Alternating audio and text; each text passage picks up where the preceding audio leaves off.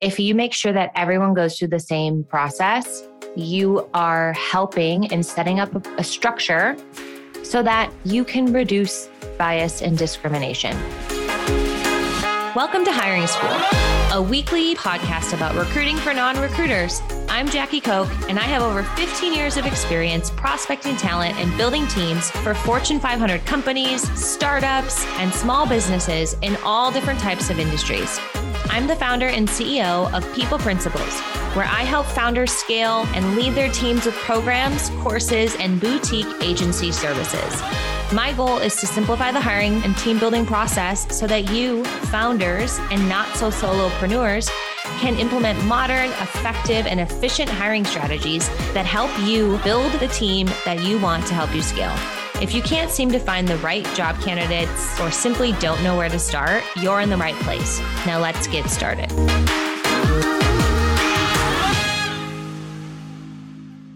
Hello and welcome back to Hiring School. I am your host, Jackie Koch, and I am so excited to keep sharing some tips and tricks about how to hire and build your team with you.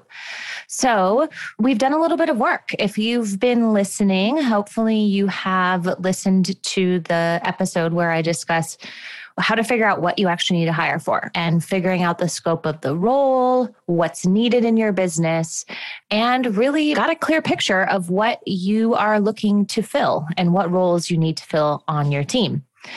And then the episode right before this talked about how to get clear on who that is, how to create a role rubric, how to go deeper into what is needed in the role than just a copy and pasted job description that you found on Google.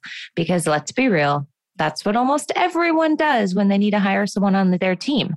They will Google administrative assistant or whatever role it is, right? And they will copy and paste that job description, but not you because you've been listening to hiring school and you got learned. Anyways, so now you know the core qualities that you look for in every single person who joins your team. How amazing is that? You know what the role needs to accomplish in the next year. And you also know the expertise and the skills that that person needs in order to execute and perform well in that role. So now you're wondering how to hire the right people. And this is where we get a bit tactical. And I think I'm actually going to frustrate you a little bit with telling you that there's a little bit more prep work that you need to do before you just start talking to people and posting the job and advertising the job. There's a little bit more work you can do. And I know, I know you're busy and you just need help and your brain doesn't have time to think about this. You have no time. You have clients you need to do work for. Like, I get it. All of that. I'm an entrepreneur too. I know I'm doing it. It's hard. But with great power comes great responsibility. I guess that's from Spider Man. that's what my boyfriend told me. So it's a little funny, but it's true. Like you are building a business that has a ripple effect in your life and the life of so many people that you hire. So you're tuning in to this podcast to make better hiring decisions. I'm funny, but I'm not that funny. You're listening because you want to become better at hiring. And we've already discussed the cost of bad hiring decisions. It's a lot. It's 30% of your employees' first year salary. And guess what? You make bad hiring decisions because you don't prep before. You run out and you post the job, you talk to someone you like, you get a referral who's somebody's brother who kind of did this job before, and you hire them. And then they turn out to be not a great fit. And that is because you didn't create a plan and you didn't think about it ahead of time. So I'm sorry. I wish I could give you a quick tip. Trust me, if I could, I wouldn't be doing all of this work alongside of you. But the magic is in the prep. So hopefully I've I haven't scared you away and pissed you off too much that you're running away. But you need to do some prep. And so what you're going to do, and really the answer to how you hire the right people is in a structured hiring process. I know corporate, boring, but it's not and it doesn't have to be. A structured hiring process is really when you clarify the role, skills, and expertise, you already did that. So great, you're halfway done. You clarify that ahead of time. So half of it's already done. But then you come up with a plan, an interview plan. As candidates are moving through your screening process, you know what you're doing at each step of the process so that you're not fumbling around. 10 minutes before the interview starts, being like, okay, who's this person? Oh, what should I ask them? oh, or not even doing that and just hopping on a call and thinking you're magically going to like ask the right things and, and learn the right things. That doesn't work. According to a study that was collected over 85 years of research from the Psychological Bulletin, I believe you can look it up. The top three predictors of new hire performance are work sample test, like projects, which we'll talk about, structured hiring, and then general cognitive ability tests, which I don't know that much about. If I'm being honest, I should. I don't use them that much because I really focus on the first two, which are more effective, anyways. But maybe sometime on this podcast, I'll get an expert in some of these ability tests to tell us about them. So the study says that the top two predictors of new hire performance are work sample tests and structured hiring. So, structured hiring is an interview plan, mapping out the process. It's getting clear on what you're assessing at each step. And I should back up. It's not only getting clear on what you're assessing at each step, you're asking and having all candidates for the same role go through the same process. Because how can you assess them against each other or who is good or decide who is good and who's not if you're having everybody do different things, like there's no basis for you to make the decision on other than your gut, which doesn't work. So you need to create an interview plan that you are committed to having everybody who goes through the process stick through. Even if you meet someone that you just know is the right fit, push them through the process to confirm it. Please, please, please, you're listening because you want to become better at hiring. Don't skip this because you think your gut is better than the process. The other reasons why this is so important is that it helps you you define and it helps you know who you're looking for. And it helps you figure out what will great look like when I see it. It creates consistency. It creates consistency for the candidates. It creates consistency for you. It creates consistency for your team. It just helps you become a better recruiting machine. It helps interviewers prepare. That's another thing. You know what you're assessing, so you can prepare ahead of time. It helps you, it helps anyone who you have joining from your team in the process as well. It helps you make evidence based decisions about candidates. Evidence based decisions are so important because the best predictor of future performance is past performance. And this helps with that it also helps you effectively and efficiently interview. Did you actually learn about everything you wanted to? Or did you just, like I do sometimes, did you just get caught up in loving meeting this person? Like, I genuinely love meeting new people and learning about them. And sometimes I'll get done with a 30 minute interview and I'll be like, holy crap, I didn't even ask about five of the core things. Or a hiring manager, I'm going to be honest, will ask me about something that's like a no brainer. I should have figured out. And it's because I didn't follow my own advice. It happens, but get good in the hygiene of this, right? So that it happens less and less frequently. The more you practice, the better you get. The other two important reasons why structured hiring is so important is it helps you reduce bias and discrimination in your hiring process. If you make sure that everyone goes through the same process, you are helping and setting up a structure so that you can reduce bias and discrimination, which I'll talk about here in a second what that looks like because we all do it. I wish I could say we didn't, but we're humans. We're humans and this happened. And structured interviewing helps it's like the fail safe to help you when you are falling victim to it because you will. We all do. And then finally, it helps create a great candidate experience. The candidate can tell when you're not prepared. They feel like they didn't get a chance to fully explain their skills. or they feel like you didn't care enough to prepare.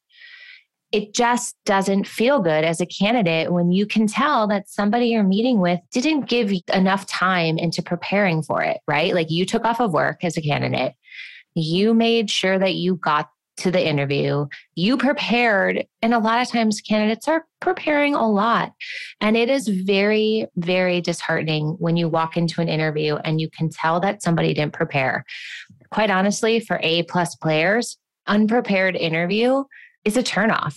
I don't want to join a team that doesn't care about this process. And there have been plenty of times that I have walked out of a train wreck interview as an interviewee and been like, there is no way in hell I'm going to work for that company at all. And it's because they aren't doing structured hiring. So I could do an entire episode on candidate experience. In fact, I will because it is so important. And I have such strong opinions about this and how people just treat candidates like crap. So we will have a whole discussion about that at a later date. But back to structured hiring creates consistency, it helps you prepare. It helps you make evidence based decisions and make sure that you actually interview for everything and assess everything that you need to and it reduces bias and discrimination and it helps deliver a great candidate experience. Have I bought you in yet? I hope so. So, I want to talk about unconscious bias that comes into interviewing and what we do without even realizing it when we're meeting with people and interviewing people. There's quite a few, but I want to highlight some of the biggies. And the first one is stereotyping. And that is when you make a snap decision about somebody based on a group that they represent. I make the joke, but it happens all the time. Like I hear people saying, oh, millennials, I'm doing an eye roll. You can't see it, but I am a millennial, a little older side of the millennials. I like to think I got the best qualities of them. But like it pisses me off when somebody characterizes me as a millennial. It doesn't work, right? And it's not even true. So stereotyping is when you characterize somebody as a member of a group rather than their own individual characteristics. It happens. The other thing about these unconscious biases is we do them in split seconds. Like we don't even realize that we're doing them. Like our brains are tricky. They offer you thoughts that you don't even believe, that you don't realize how they affect different things, right? So the first is stereotyping. The second is the like me. Oh my gosh, I wish I could tell you how many times I made this mistake in my career. I'm way better at it now. But the like me bias is you meet somebody who is like you you see yourself in them. So you assume they have to be good at their job because you think you're great. So, of course, they're going to be great.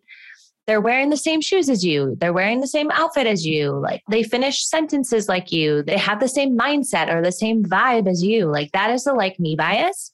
And while you do want to make sure that there is a level of chemistry between you and your team members, you don't want a bunch of team members that are just like you. Like that is a recipe for failure. So the like me bias comes in definitely without you realizing it. Then there's the experience bias. And that is where you make a judgment on somebody based on how much experience they have. So, how this shows up a lot, especially if you are a startup or early stage company, you see somebody is ex Google, ex Amazon. They have to be great at their job. Not always true. I can promise you that. Or what happens in startups all the time is you get startup experience once and you can get new jobs for life and you can be a crappy employee. like I've seen it happen a lot. And so that is the experience bias. Education bias is when you have a thought or opinion about somebody based on the level of education they have or where they went to school. You know, did they graduate from the same college as somebody you know? Did they go to Harvard? What are your feelings on that? Some people it's good, some people it's bad, but education can totally come into play. The other thing about education and experience biases is sometimes it will make you feel inferior, like you shouldn't ask questions about things because they obviously know more than you do. And that is not accurate or true. And so I want to give you permission to release that belief about yourself right now. You can ask whatever you want And you can be really candid in your question of like, hey, I don't know as much about this, but I would love for you to teach me. See if they can teach you, right? If they can teach you and it kind of makes sense or makes sense, like that's great. But don't ever think you can't ask about something because you didn't go to school for that. That is bullshit.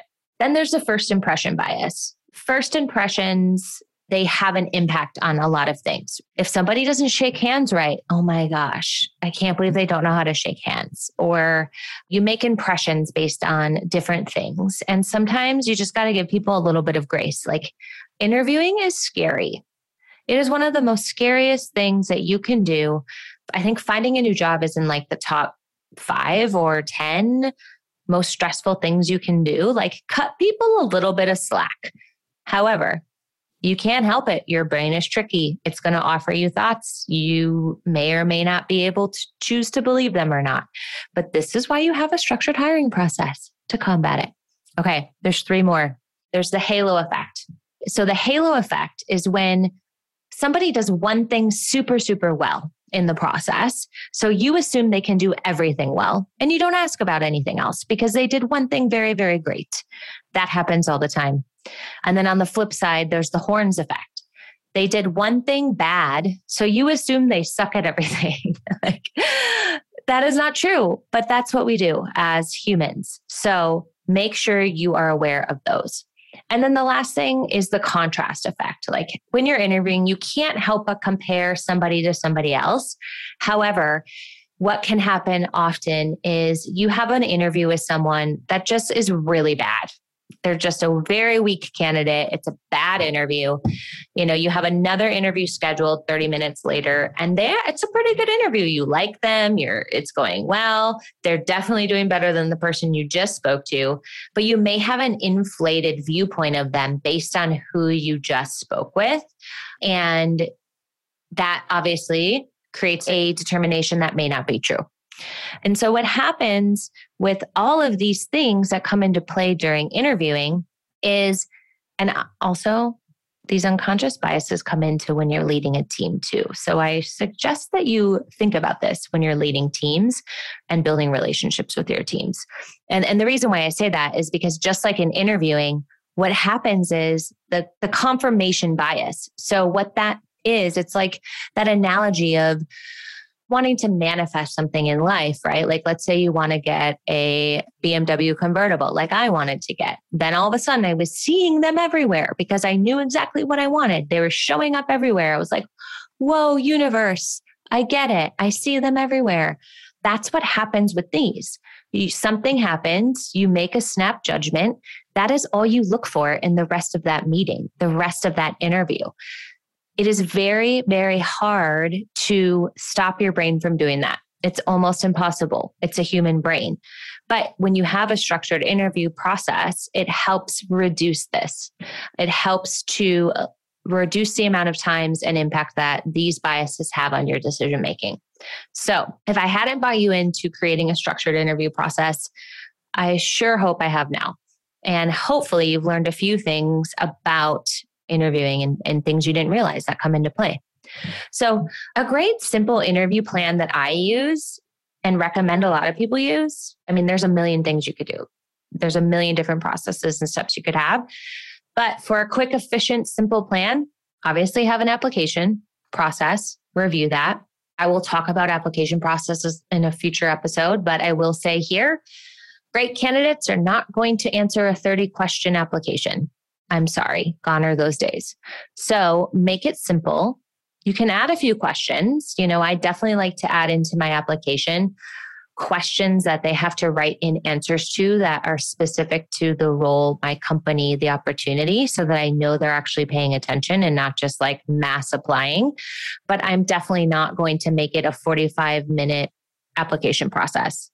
Raise your hand if you've started one of those with a big corporate company and you're like, screw this. I do not want to work at this place this badly enough. Right. So that is my two cents. And I'll definitely do a whole episode on that, especially if you're a little bit older, like your hiring practices are probably a little bit outdated. I'm sorry, I'm judging you a little bit, but I'm not actually. I just think people who've been recruiting for a very long time it's hard to shift the way that you do stuff, right? Like what worked for you 20 years ago, 15 years ago, shit, even five years ago isn't going to work today. So I digress. What was I talking about? Oh, a simple interview plan. So, phone screen. So, well, first there's an application review. Then I select people to do a phone screen with. This is about 20 or 30 minutes in duration. And during this phone screen, I am really trying to get a sense of what their goals are. Do their career goals align with what this opportunity will provide them? I gather preliminary information about the candidate. I screen for any must have skills. And those are must haves, not like nice to haves. Like, what are some of the must haves? And then I also assess for some of the core values that I, I've identified in my rubric. And then a lot of it, I, I would say at least 10 minutes of this 20 to 30 minute phone call is me selling the candidate on the role. They don't know about me. They don't know why I'm so awesome. They don't know why my company is so awesome. I need to tell them why. And I'm selling them, I'm getting them excited. Nobody knows more about your business or what you're up to than you. Even if you have a large following on social media, you still need to sell the opportunity and the role to people. So that should definitely be a part of the screen. So I like to do phone calls because I can usually make them go quicker if I feel like it's just not a great fit than I can on a video. But I do still try to, you know, kind of go through everything. I just move through the questions faster. So it's about 20 to 30 minutes. And then I recommend doing a short little project. This should not be super time intensive it should not be a deliverable that you are going to use in your business. Like if it's something that you are going to use and you want to own, pay them to do the short project, especially in the world of creative roles. People are getting burnt out on doing projects, quote unquote, for free. So if it's something that you really feel like you should, like offer to pay them to do it. Otherwise, have it be a short little project, should not take them more than two hours to complete and send to you. And so, like, what I'm looking for in that is do they ask clarifying questions if they don't understand? How quickly do they turn it around? Most of the clients I work with operate in a G Suite environment. So I typically will always ask candidates to send it back to me in a Google Doc, like share it as a Google Doc because it helps me to assess whether or not they can Google. If they don't know how to share or create a Google Doc, do they Google it to try to figure it out? And can they do that? And then it, it helps me assess that. And that might sound, seem a little mean, but I, I think anyone joining a small company needs to be resourceful. And that is a very easy way to figure that out. Then I'm also seeing turnaround time. How quickly do they get it completed? If they can't do it quickly, do they let you know and, and let you know when they're going to get it done by? Like, what is their communication around that? And then also, obviously, just like the quality of it. And is it in line with what you would want for folks working on your team? So that's a short project work sample. You can call it what you want or assignment, whatever you want to call it there. And then folks who do well on that, I will do a video interview as a final interview or an in person interview. I like to have t- somebody else join me, especially if you have a team, have another team member also a part of this process. But um, during this, it's probably about an hour long meeting with them. And I'm digging deeper into the core skills and expertise if I didn't ask all of the core values and qualities, I'm asking about them here. I'm digging into any yellow flags or things I wanted to dig deeper into from the phone screen. I'm also reviewing the short project with them. I think that people forget that. Like they ask for a project back and they never go over it. So candidates are just like, Did you like it? Did you not like it? Like I go over that with them a little bit. And then I'm asking a lot of behavioral based interview questions in here. Tell me about a time when, and we're going to go over what that is here shortly. So, you are going to create some standard interview questions that you ask everybody in, in these different steps. You want to leave a little bit of room to ebb and flow, you know, in the conversation, but you want to select three to five questions that you are going to ask everybody in every step of the process. You want to make sure you ask the same questions to everyone to create consistency, reduce bias, all of those things.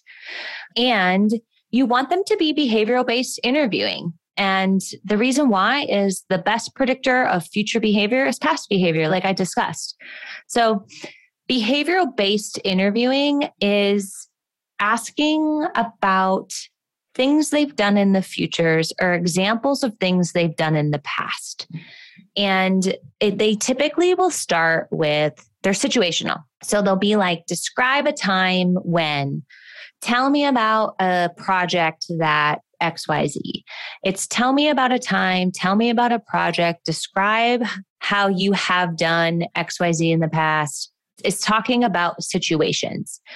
And I'm going to be honest with you, it really doesn't matter that question. Like you there are not four perfect questions to ask every single person to make the best hire. It's actually not about that.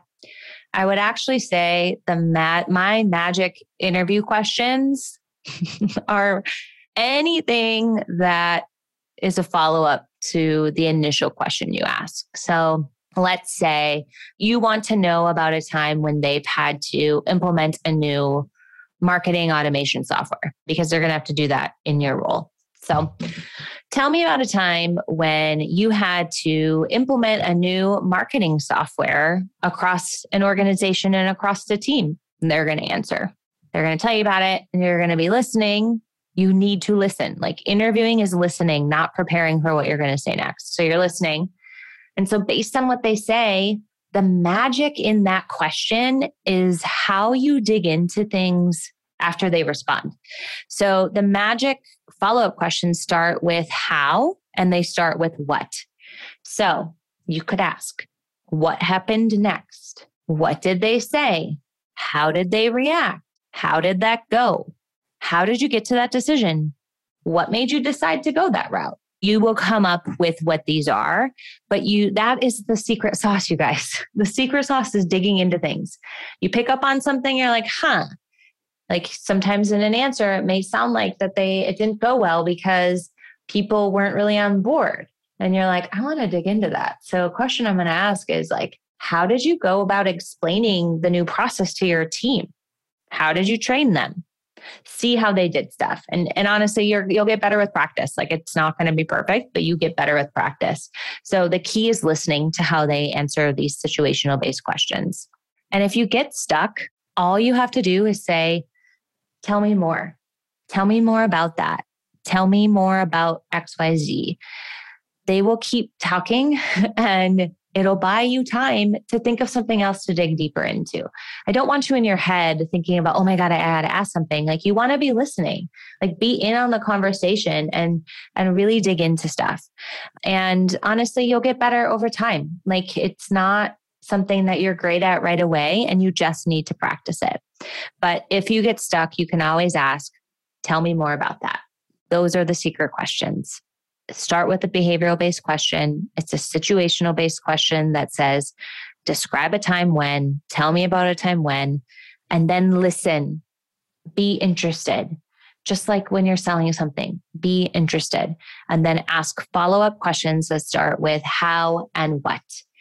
You will be amazed at the things that you find out. I could write a book on things that people have told me in interviews because I dig in deeper. Then, once you get done with the interview, you need to make sure you take time to jot down notes. Give them a rating in some sort of process. I like to set up a Google Sheet where I track interview notes, jot down a few notes, make sure that you give them a rating so that you can clearly remember the interview and also write down things that you want to dig in deeper in the future. Don't wait. I know. Make sure you save 10 minutes after every interview and write down notes right away. You will forget. And that is not fair to you. That is not fair to the candidate. Write down notes. You're investing all of this time to interview. Make sure you write down notes so that you remember how it went so that you can make a good decision.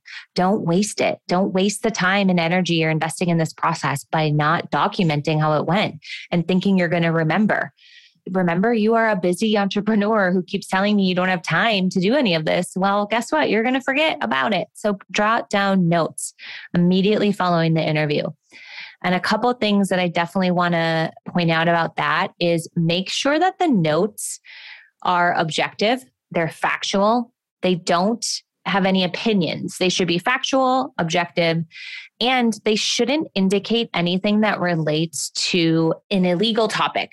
And so there are some things that you cannot ask in interviews, which I'm going to do a whole podcast episode on this, but you can't ask anything about race, color, national origin, gender, pregnancy, religion, age if they're over 40. I mean, I wouldn't ask about age at all. If they're married, their marital status, their sexual orientation, if they're a veteran, if they have any medical conditions, or if there's any disabilities. Like those are things that you should just avoid and do not put in writing anything to do with that. We will have a whole future podcast topic about that, but I just think it's important to share that right now. And so from there, you will have data in which you can make informed decisions on who to hire. So create your interview plan. Make sure you're asking the same things to everyone and having everybody go through the same process. You don't have to push everyone through the process. If somebody is not a great fit in the phone screen, you don't have to have them do the work sample or do a final interview with them, right? But make sure that everyone that you do think passes a process goes through the same next step. So I really hope this has been helpful and has not deflated you too much. But I promise you, with a little bit of prep work into all of this, preparing before you start interviewing, you will make significantly better hiring decisions and you will become better in the process because that's what it is. Being a leader, building a team, it is a practice. It is not perfect it is a practice. And so I'm excited to hear how it goes in the not the next episode, but the episode after that, we will be talking about where to find people. I promise you, we will get there because I know that is where you feel a lot of stress. So we will talk about it soon. So thank you so much for tuning in. As always, I so appreciate it. And I really am excited to hear how this stuff helps you in your business. Please make sure to follow Hiring School on Apple Podcasts as well as Spotify. Please, please, please rate and review. It'll help me help more of you and get the message through to other people. So please make sure you follow on Apple Podcasts, rate and review. We're on Spotify as well. You can follow me on Instagram or TikTok. I'm a TikTok star these days at People Principles, and that is P R I N C I P L E S. And visit our website at hiringschool.com. I will see you next week.